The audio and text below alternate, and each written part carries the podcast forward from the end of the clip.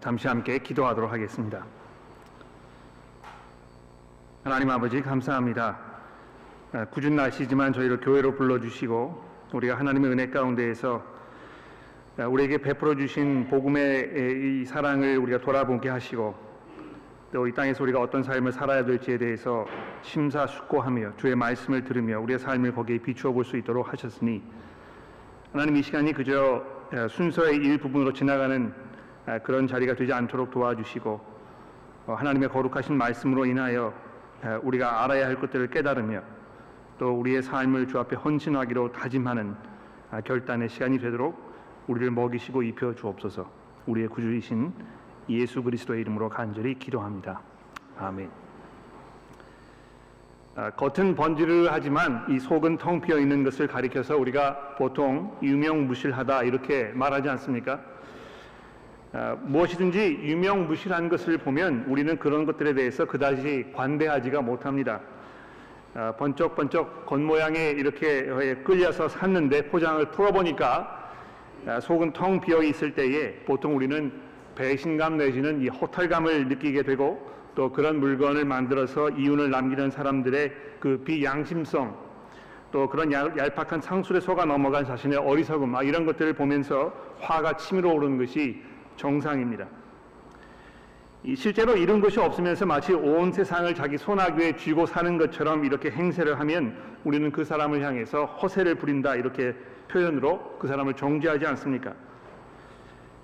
그러니까 이 유명무실한 것을 우리가 별로 그렇게 반기지 아니하고 좋아하지 않는다는 것입니다. 우리 주님께서도 마태복음 전체를 통하여 이 유명무실한 신앙인들을 향해서 매우 날카롭게 이것을 지적하고 또 꾸짖으셨던 것을 우리가 주목하지 않을 수 없는 것입니다. 산상수훈에서 예수께서 외식하는 자들, 즉 겉은 번지르르하지만 속의 실체는 하나님을 향한 믿음과 또 믿음과는 전혀 상관이 없는 이런 사람들에 대해서 경고하셨습니다. 멸망으로 인도하는 문은 크고 그 길이 넓어 그리로 들어가는 자가 많지 않다고 이렇게 말씀을 하시면서 참 제자의 삶은 이 좁고 험난한 이런 길을 선택하는 자들이라고 이렇게 말씀하셨다는 것을 우리가 기억해야 할 것입니다. 겉은 멀쩡하게 보이는 지위지만 그 기초가 모래 위에 세워져 있었기 때문에 곧 무너져 내릴 수밖에 없는 집들이 있다고도 예수께서 말씀하지 않으셨습니까? 이번 시리즈의 이 시작 부분인 23장에서 예수께서는 서기관들과 바리새인들을 향해서 이 겉으로는 신앙생활을 정말 열심히 잘 하고 있는 것처럼 보였지만 실제로는 이 회칠한 무덤과 같은 자들이라고 그들을 부르시면서 이 겉으로 사람들에게 옳게 보이지만 그 속에는 이 외식과 불법이 가득한 이런 사람들을 향해서 심하게 꾸짖었던 것입니다.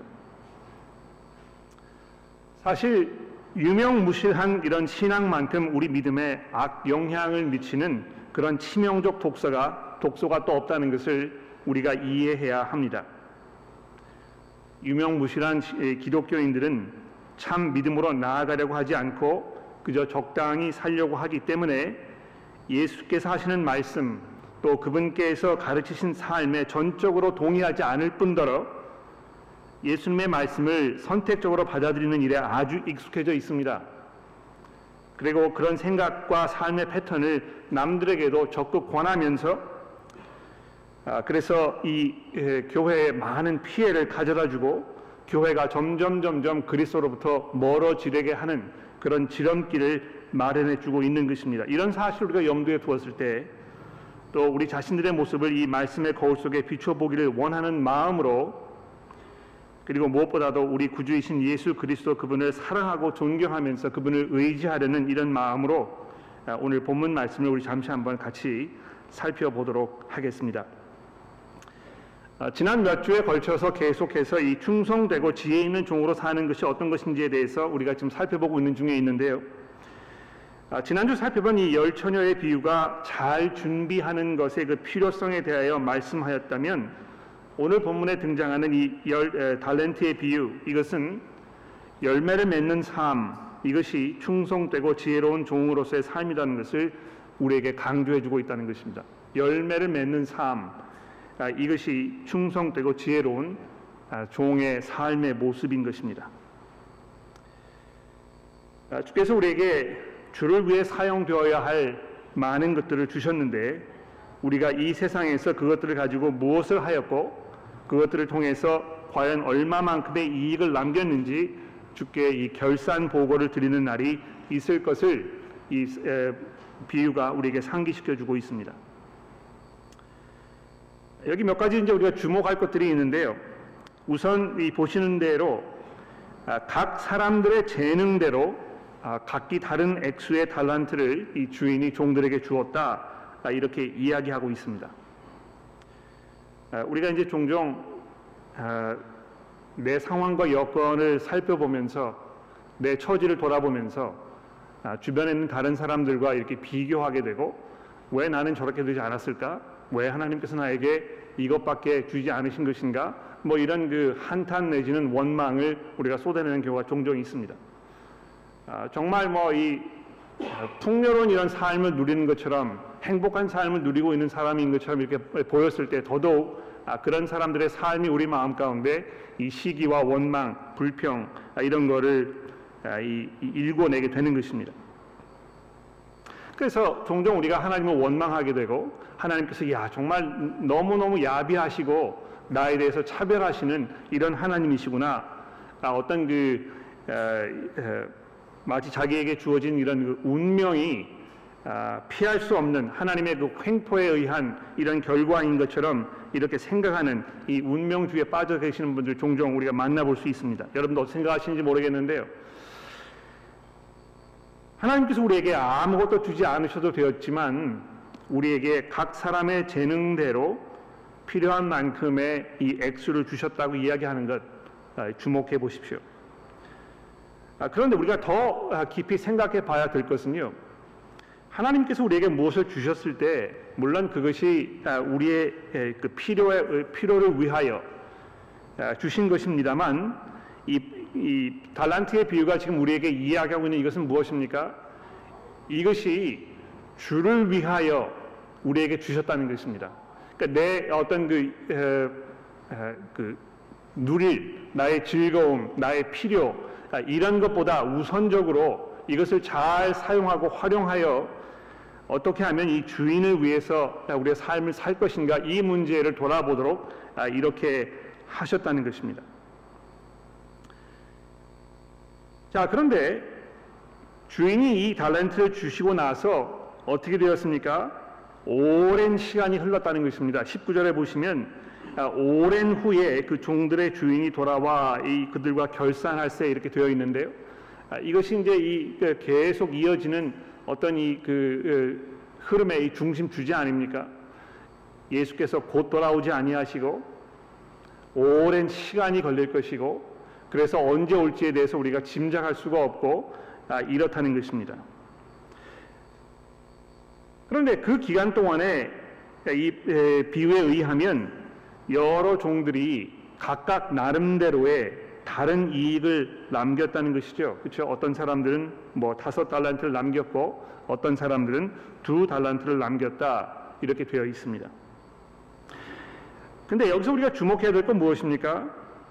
주인이 얼마나 후한 사람인지 우리가 주목해야 한다는 것입니다. 그렇죠?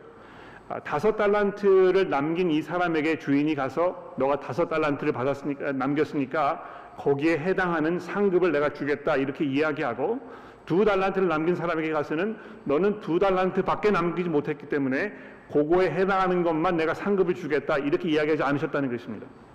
5달란트를 남긴 사람이나 2달란트를 남긴 사람이나 이 주인이 똑같이 뭐라고 이야기하고 있습니까?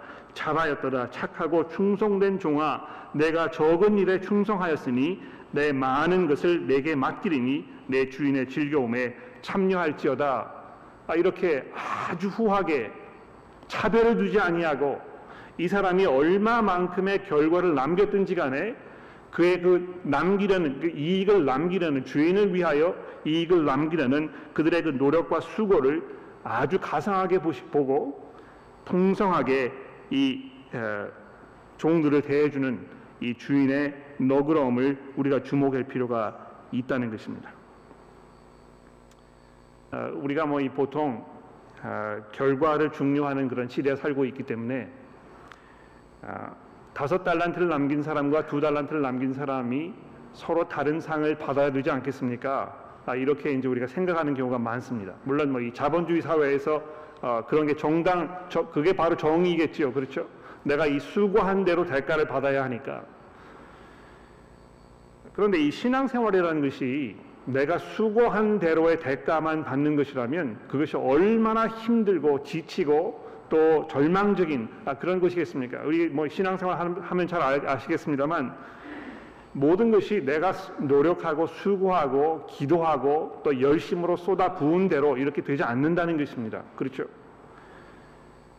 우리 데이브 레녹스 목사님 중국에서 굉장히 오랫동안 사역을 하다 오셨는데요. 제가 그분과 앉아서 거기에서 그 사역에 대해서 여쭤보면서 그 경험이 어땠는지에 대해서 들어보게 되었습니다. 정말 상황이 열악하고 어려운 것입니다. 거기에서 몇 사람이나 이 그 복음을 받아들였는지에 대해서 확답을 할 수가 없는 그런 상황인 것입니다. 그러니까 신앙생활하면서 뭐 내가 하나도 이 열매를 남긴 것이 없다고 생각되었을 때 그 비참함을 한번 생각해 보십시오. 그러나 이 주인께서 거기에 차별을 두지 아니하고 착하고 선한 종아, 정말 수고했다. 내가 적은 일에 이렇게 신실하게 이 사역을 감당했기 때문에 이제 와서 나의 즐거움에 참여하라 이렇게 부르는 이 주인의 너그러움, 이분을 우리가 생각해야 되는 것입니다. 하나님께서 어떠한 분이신지에 대해서 우리에게 말씀해 주고 있는 것이죠. 우리가 신앙생활을 할 때에 어떤 그 죄책감, 불안감 이런 것으로 마지못해 끌려가는, 억지로라도 뭘 해야 될 것 같은 이런 그 감정 속에 있는 경우가 많이 있습니다. 이 신앙생활이 별로 즐겁지 아니하고 내 이 뭐 그 동기 유발이 잘 되지 않아서 내가 사실 마음은 다른 데가 있는데 내가 이 후환이 두려워가지고 책임을 감당하지 못할 것 같아서 내가 뭘 하기는 해야 될 것 같은, 이래서 이러지도 못하고 저러지도 못하는 이런 불안한 상황 속에서 미래를 잘 알지 못하는 그런 이 불안감 속에 사시는 분들이 종종 있다는 것입니다. 혹시 여러분도 그런 그 죄책감 속에 계시는지 모르겠어요. 야, 이거 내가 교회라도 가야 되지 않겠는가? 내가 이 헌금이라도 좀 해야 되지 않겠는가? 내가 뭐 하지 못해서 성경이라도 좀 하나님을 위해서 읽어드려야 되지 않겠는가? 이렇게 생각하시는 경우가 종종 있습니다. 그 성경 읽는 것이 마치 하나님께 무슨 뭐를 해드리는 것처럼 이렇게 생각하시는 분들이 종종 있으시다면 대단한 오해입니다. 그렇죠? 그러나 얼마나 우리의 신앙생활이 기쁘고 감사한 것인지, 이것이 얼마나 놀라운 특권인지, 얼마나 하나님께서 우리를 부르셔서 그 주인의 즐거움에 동참하는 이런 기회를 주시는 것인지 여러분 한번 생각해 보십시오. 이 착하고 충성된 종이라고 칭찬을 들으면서 마지막 그 날에 이 주인의 그 잔치에, 그분의 그 즐거움에 거기에 참여할 수 있게 되는 그 자리에 나가는 것이 얼마나 복되고 또 우리가 기다려야 할 그러한 일입니까?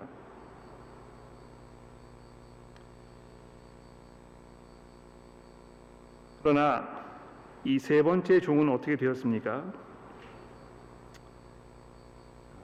한 달란트를 받았던 이 종이 24절에 보십시오. 와서 이르되 주인이여 당신은 굳은 사람이라. 당신 정말 모진 사람입니다. 심지 않은 데서 거두고 해지 않은 데서 모으는 줄을 내가 알았으므로 내가 두려워하여 나가서 당신의 달란트를 땅에 감추어 두었나이다. 그러니까 이 신앙생활이 지금 뭐 이 두려운 것입니다. 두려움에 끌려다니는 것입니다. 그렇죠? 예, 그것이 이제 이 어떤 내가 신앙생활을 하는 기본적인 이유일지 모르겠어요. 근데 대단한 오해이죠, 그렇죠? 이 주인이 어떠한 사람인가에 대하여 지금 잘 이해하지 못하는 것입니다. 얼마나 주인이 풍성한 그런 주인이고 얼마나 정의로운 분이고 공의로우고 공평하신 분인지에 대해서 아무런 이해가 없었기 때문에 주인을 이 모진 사람이라고, 굳은 사람이라고 이렇게 몰아세우면서 자기의 해야 할 이 바를 감당하지 아니하고 그저 게으름 속에 이 삶을 허송세월 보냈던 이 사람을 지금 지적하고 있는 것입니다. 여러분 그 성경 아래 보시면은 이제 종종 이렇게 이제 설명하는 부분이 있는데요. 그 세번역 성경에 보시면 이 한 달란트라는 그 액수를 노동자의 15년 품삯이라 이렇게 이제 설명을 해 놓았습니다. 뭐 얼마나 정확한지에 대해서는 우리가 단정할 수 없습니다만 뭐 보통 15년에서 20년 동안 일을 해서 한 푼도 쓰지 아니하고 벌어 놓는 그 돈이라고 한번 상상해 보십시오. 뭐 이 지금 호주의 어떤 그 평균 그런 그 수입이 뭐 6만 불이라 이렇게 가정을 해 보았을 때 6만 불을 매년 해서 20년 동안 모으면 얼마가 되겠습니까? 120만 불이 되잖아요. 그렇죠? 한 달란트만 받았더라도 주인에게 지금 120만 불이라는 돈을 받았다는 것입니다. 이게 그 모진 사람입니까? 그렇지 않습니다. 주인께서 이 사람이 그것을 가지고 할 수 있는 충분한 이런 배려를 하셔서 그 사람이 감당할 수 있는 만큼의 이런 그 은혜를 베푸시고 그 사람으로 하여금 그만큼의 대가를 남길 수 있도록 이렇게 미리 이 주인께서 생각해 놓은 것입니다. 아마 뭐 5달란트를 받았던 그 사람을 보면서 2달란트를 받았던 사람을 보면서 자기에게 대해서 불공평하고 모질게 이렇게 대한 주인이라고 뭐 이렇게 짐작했는지 우리가 알 수 없습니다. 이미 뭐 비유가 이제 그런 것을 아주 세세하게 우리에게 설명하고 있지 않기 때문에 여기에 대해서 우리가 확답을 지을 수 없습니다만 어떤 면에서 이 그 비유라는 그 내용이 이제 그런 것 아닙니까? 모든 것들을 다 설명하지 아니하고 거기서 중요한 것들을 이렇게 찝으면서 여러분과 제가 그것을 읽었을 때 많은 걸 생각하게 되고 이렇게 되는 것인데 이 그 종의 이 이야기 이 세 번째 이 종에게 집중하고 있는 이 예수님의 말씀을 들어보십시오. 그 사람의 마음을 생각해 보십시오. 또 이 주인이 이 종에 대해서 지금 지적하고 있는 것이 무엇입니까? 내가 나를 잘못 알았느냐? 알고 있다고 생각했느냐? 그렇다면 왜 그것을 은혜라도 맡겨서 그 이자라도 받지 아니하였느냐? 결국 예수께서 지금 지적하고 계신 것은요. 살면서 열매가 이제 있어야 한다는 것입니다. 그렇죠? 내가 가진 것이 많이 없어가지고 내 능력으로 재능으로 뭐 남길 수 없었다고 생각이 된다면 은행이라도 맡겨가지고 자동적으로 이자라도 받아서 이익을 남겼어야 되지 않겠느냐 이렇게 물어보시는 것입니다. 그러니까 얼마나 이 주인이 지금 이 결과를 잘 물어보고 열매가 있어야 하는지에 대해서 강조하고 있는 것 아닙니까?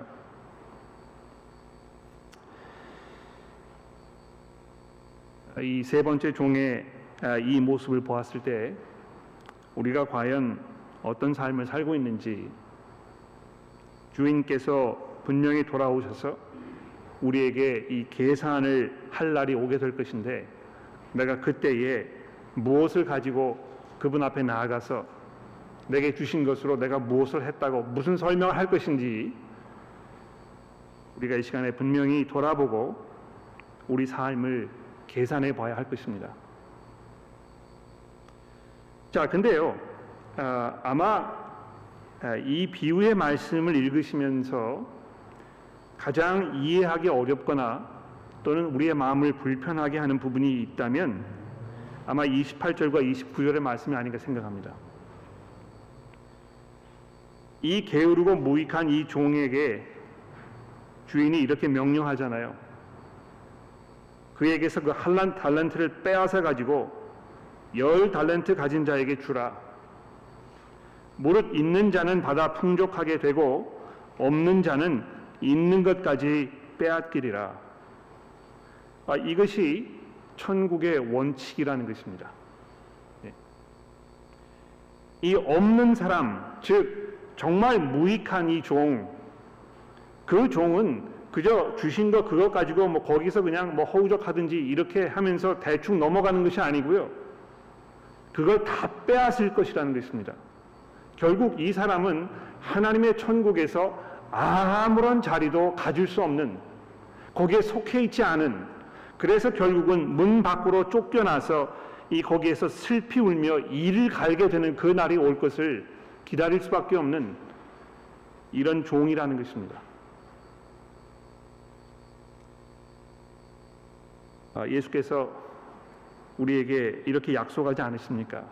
내가 적은 것에 충성하고 거기에 신실하게 하면 하나님의 나라에서 더 큰 것으로, 더 큰 책임을 우리가 받게 될 것이라고. 이것이 구체적으로 어떤 형태로인지 우리에게 완성될 것인지에 대해서 우리가 딱 단정하기 어렵습니다. 성경이 물론 이 심판 이후에 이 천국에서의 우리의 삶에 대하여 종종 이제 이야기하는 부분이 있는데요. 가령 예를 들어서 우리가 이 그리스도와 함께 하나님의 보좌 우편에 앉아서 이 온 세계를 다스리게 될 것이다, 이렇게 사도 바울이 서신서에서 여러 번 얘기하지 않습니까? 또 고린도전서에 보시면 너희가 천사들을 심판할 줄을 알지 못하느냐, 이렇게 이야기하면서 우리가 마치 어떤 그 심판관과 같은 이런 역할을 그 천국에서 하게 될 것이라고 이렇게 이야기합니다. 구체적으로 그것이 어떻게 이제 구체적인 모습을 가질지에 대해서 우리가 짐작하기 어렵습니다만, 천국에서 우리가 그저 그냥 먹고 마시면서 몸만 기대해지는 그런 삶을 살지 않을 것입니다. 분명히 우리에게 책임이 있을 것이고 우리가 주를 위해서 감당해야 할 무슨 일들이 있을 것인데요.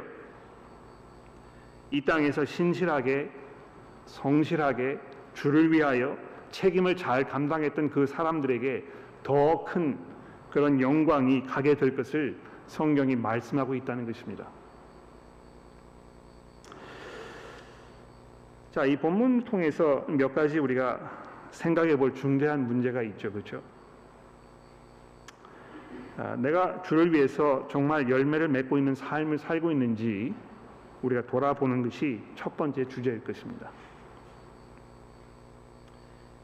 여기 이제 그 달란트를 사용하는 이런 것을 우리가 생각해 보게 되는데, 여러분 그 달란트라는 것은 이제 보통 우리가 신앙생활하면서 우리에게 주어진 어떤 그 은사를 말하는 경우가 많습니다. 그렇죠? 무슨 달란트가 있습니까? 이렇게 이제 우리가 얘기하게 되는데, 여기 이제 등장하는 이 달란트라는 말은 그 돈의 액수를 말하는 것입니다. 화폐의 그 단위를 말하는 것입니다. 그래서 이것이 그저 단순히 하나님께로부터 받은 어떤 그 은사만을 말하는 것이 아니고요. 하나님께서 우리에게 주신 어떤 그 모든 것들을 이 포괄적으로 이야기하는 그런 것임에 분명합니다. 하나님께서 우리에게 건강을 주셨을 것이고, 우리에게 시간을 주셨을 것이고, 우리에게 가정을 주셨을 것이고, 물론 우리에게 재물도 주셨을 것이고, 우리의 삶에서 우리가 지금 누리고 있는 이 모든 것들을 하나님께서 우리에게 선물로 주셨다는 것입니다.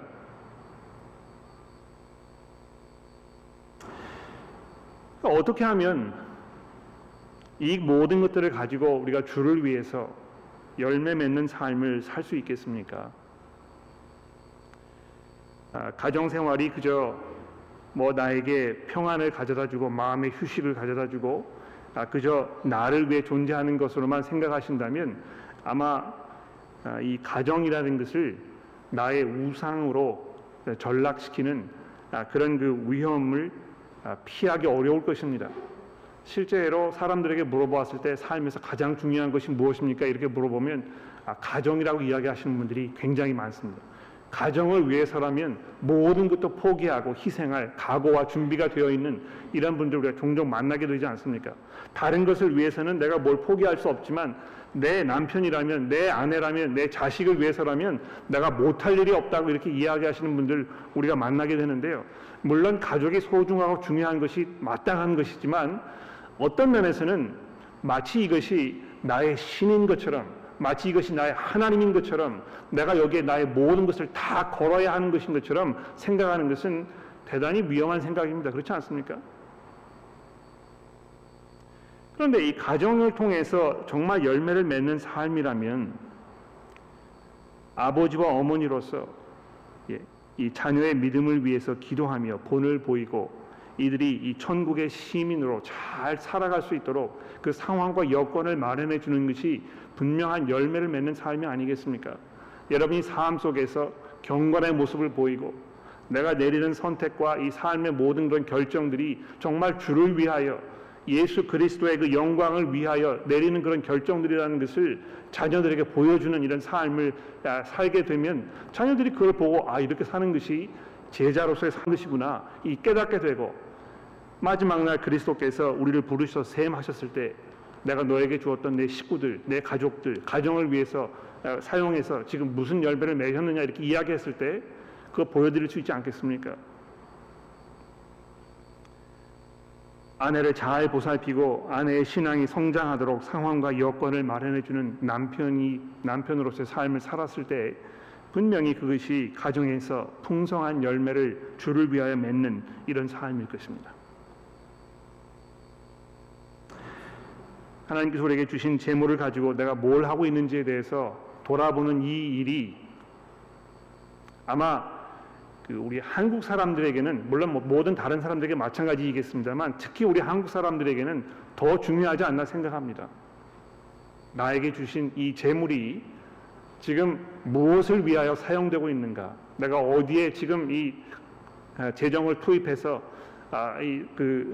살고 있는가? 이런 것들을 돌아보는 것이야말로 우리가 해야 할 중요한 그런 문제가 아닌가 생각합니다. 교회 안에서 지금 이 사람이 그 재정 상태가 어떤지 이 사람이 돈을 어떻게 사용하고 있는지에 대해서 서로 이렇게 물어보고 거기에 대해서 이렇게 그 어카운터빌리티를 주고받는 이 일이 굉장히 어렵습니다. 지금 이 사람이 어떤 경제 활동을 하고 있는지에 대해서 다 이렇게 함구하고 이걸 보여주지 않으려는 거예요. 왜 그렇습니까? 감추려는 것이 있기 때문에 그런 것입니까? 여기 이 부분에서도 우리가 정말 경건하고 투명하고 솔직하게 감출 것이 없는 이런 삶을 살아야 될 것이라고 생각합니다. 그래서 단순히 내가 지금 은사를 사용하여 얼마만큼 교회에 봉사하고 헌신하고 하는가 이런 게 굉장히 중요한 문제입니다만 이것이 이 교회에서 어떤 그 교인으로서 생활하는 것에만 국한되어 있지 아니하고 삶의 전체 부분에서 내가 사업을 하는 데 있어서도 정말 그것을 통해서 내가 주를 위하여 뭐를 하고 있는 것인가 이런 것을 잘 돌아보고 생각하는 것이 여러분과 저의 책임일 것입니다. 정말 중요한 것은 이 본문 말씀 이 비유에서는 이제 예수께서 그것을 우리에게 언급하고 계시지 않지만 성경의 전체를 돌아보았을 때 이 어떻게 하는 것이 열매를 맺을 수 있는 것인가를 이야기하면서 우리에게 주는 가장 명쾌한 답 한 가지라면 바로 이것일 것입니다. 예수 안에 있는 것입니다. 여러분 기억나십니까? 예수께서 너희가 내 안에 있고 내가 너희 안에 있으면 마치 이 참 포도나무에 붙어 있어서 이것이 열매를 매일 맺어가는 것처럼 이런 삶을 살게 될 것이라고 예수께서 우리에게 약속해 주고 계십니다. 혹시 여러분들이 나는 지금 굉장히 이 비생산적인 그런 삶을 살고 있는 것 같다 그런 그 두려움과 염려 가운데 계신다면 지금 내가 당장 무슨 열매를 맺고 있는가 생각하시기보다는 기본적으로 우선 먼저 내가 예수 그분을 어떤 마음으로 대하고 있고 내가 그분의 말씀을 어떻게 생각하고 있고 그분의 말씀이 나를 다스리는 그런 삶 내가 그분의 다스림을 받고 있는 이 삶을 살고 있는가 이것을 자꾸 물어보십시오. 우리가 그 작업을 계속해 나가면 우리가 원치 않아도 우리가 의도하지 않아도 분명히 여러분들의 삶 속에 주께서 원하시는 주를 기쁘시게 하는 열매들이 나도 모르게 맺혀질 것이라고 성경이 약속하고 있는 것을 여러분 기억하시기를 바랍니다. 두 번째로 중요한 것은 이 결산하는 그 시기가 언제인가 이거를 잘 생각해 보는 게 중요한 것 같아요. 우리는 종종 결산의 때가 되지 않았는데도 불구하고 우리의 수고와 노력에 대해서 평가하고 결론을 지어버리는 일에 굉장히 익숙합니다. 서로 돌아보면서 저 사람은 신앙생활이 왜 저렇지? 굉장히 미성숙한 것 같아. 저런 결정을 내릴 수가 있었을까? 왜 저렇게 했을까? 야, 이게 정말 뭐 세상과 뭐 타협하는 삶을 사는 게 아닌가? 뭐 이렇게 사람들을 서로 이렇게 평가하고 결론을 내리고 정죄하고 하는 일에 굉장히 익숙합니다. 그러나 때가 되기 이전에 우리가 속단을 내리는 것이 상당히 위험하다는 것입니다. 왜 그렇습니까? 우리 눈에는 많은 열매인 것처럼 보였던 것이 주께서 보셨을 때 전혀 다른 평가를 받게 되는 이런 상황을 마태복음에서도 예수께서 말씀하고 있지 않습니까? 어떤 사람들이 와서 우리가 주를 위하여 이런 것도 하고 저런 것도 하고 이렇게 하지 않았습니까? 예수께 자기의 그 케이스를 말씀드렸지만 예수께서 내가 너를 도무지 알지 못한다. 결국은 마지막에 가서 모든 것이 다 드러나게 될 것이라는 것입니다. 그러므로 지금 현재 내 삶 속에 또는 다른 사람의 삶 속에 이 가시적인 어떤 효과가 당장 보이지 않는다고 해서 그 사람이 무익한 삶을 살고 있다고 단정을 내리는 일이 별로 그렇게 현명하지 아니하고요. 또 동시에 지금 당장 이 사람의 삶 속에서 뭐 대단한 일이 보여지는 것처럼 이렇게 생각이 돼서 그 사람을 굉장히 좋은 눈으로 바라보는 것도 사실은 별로 그렇게 현명한 일은 아니라는 것입니다. 우리의 판단과 우리의 기준이 점점 예수 그리스도 그분의 생각과 마음으로 변화되어가는 과정을 통해서 우리의 평가가 성숙해 나아가고 결국에 가서는 다른 시각으로 과거의 일들을 돌아보게 되는 이런 일들을 우리가 종종 경험하게 되지 않습니까? 그러나 그럼에도 불구하고 우리가 피할 수 없는 한 가지 사실이 있다면 백해무익하게 삶을 호송세월하면서 살고 있는 사람들이 분명히 있다고 예수께서 경고하고 있다는 것입니다. 이것은 자기 자신만 아는 일인 것 같아요. 내가 지금 정말 주를 위하여 주를 기쁘시게 하는 그런 삶을 내가 살고 있는 것인가? 비록 나의 판단과 기준이 조금 이렇게 미성숙해서 이것이 항상 옳지는 못하다고 하여도 내가 정말 주를 기쁘시게 하기 원하고 내가 그분 앞에서 겸손하게 그분을 위한 삶을 살기 원하는, 그래서 그 말씀 가운데 있고 그분을 항상 의지하려고 하고 그분의 영광을 내가 나의 기쁨으로 생각하고 이런 그 반복적인 훈련 속에 계신다면 틀림없이 훌륭한 열매를 맺게 되실 텐데요. 그런 것이 아니고 그저 유명무실하게 우리가 소위 말하는 산데이 크리스천으로, 이름만 크리스천으로 이렇게 달고 살고 있다면 우리의 그 빈 껍데기뿐인 그러한 삶이 분명하게 드러나게 될 그 날이 오게 될 것이라는 것을 우리가 기억하면서 정말 우리의 삶을 허송세월하지 아니하고 알찬 풍성한 열매를 맺기 위하여 주의 말씀에 젖어 사는 이런 삶 사시기를 간절히 기도합니다. 기도하겠습니다. 하나님 아버지, 비유의 말씀을 통하여 예수께서 우리에게 가르치신 것들이 우리의 마음속에 다가옵니다.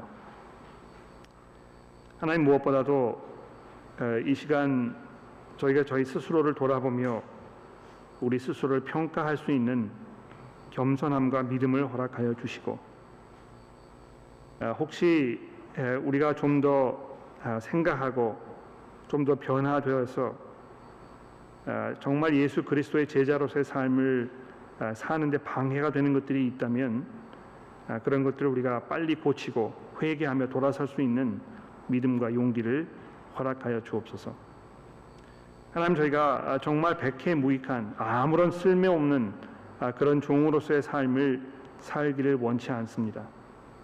주여, 저희를 말씀으로 가르쳐 주시고 주의 성령께서 저희들의 마음 가운데 깊이 자리하셔서 정말 주를 위해 사는 삶이 우리에게 큰 기쁨을 가져다 주며 그것이 나의 삶의 목표가 될 수 있도록 저희의 마음을 끊임없이 변화시켜 주시고, 혹시 우리 가운데에 다른 사람은 알지 못하지만 우리의 마음속에 내가 예수 그리스도의 참 제자로서의 삶을 살고 있지 않다는 이런 마음이 드시는 분들이 혹시 계시다면 하나님이 그분들이 그 자리에 그냥 계속 안주하지 않도록 도와주시고 주께서 상황과 여건을 마련해 주셔서 그분들이 그 자리에서 박차고 일어나 주를 향하여 앞으로 전진할 수 있도록 하나님 도와주옵소서. 우리가 교회로서 그런 분들을 위해 기도하게 하시고 또 사랑으로 겸손으로 그분들을 잘 격려할 수 있도록 우리 모두를 인도하여 주옵소서. 예수 그리스도의 이름으로 간절히 기도합니다.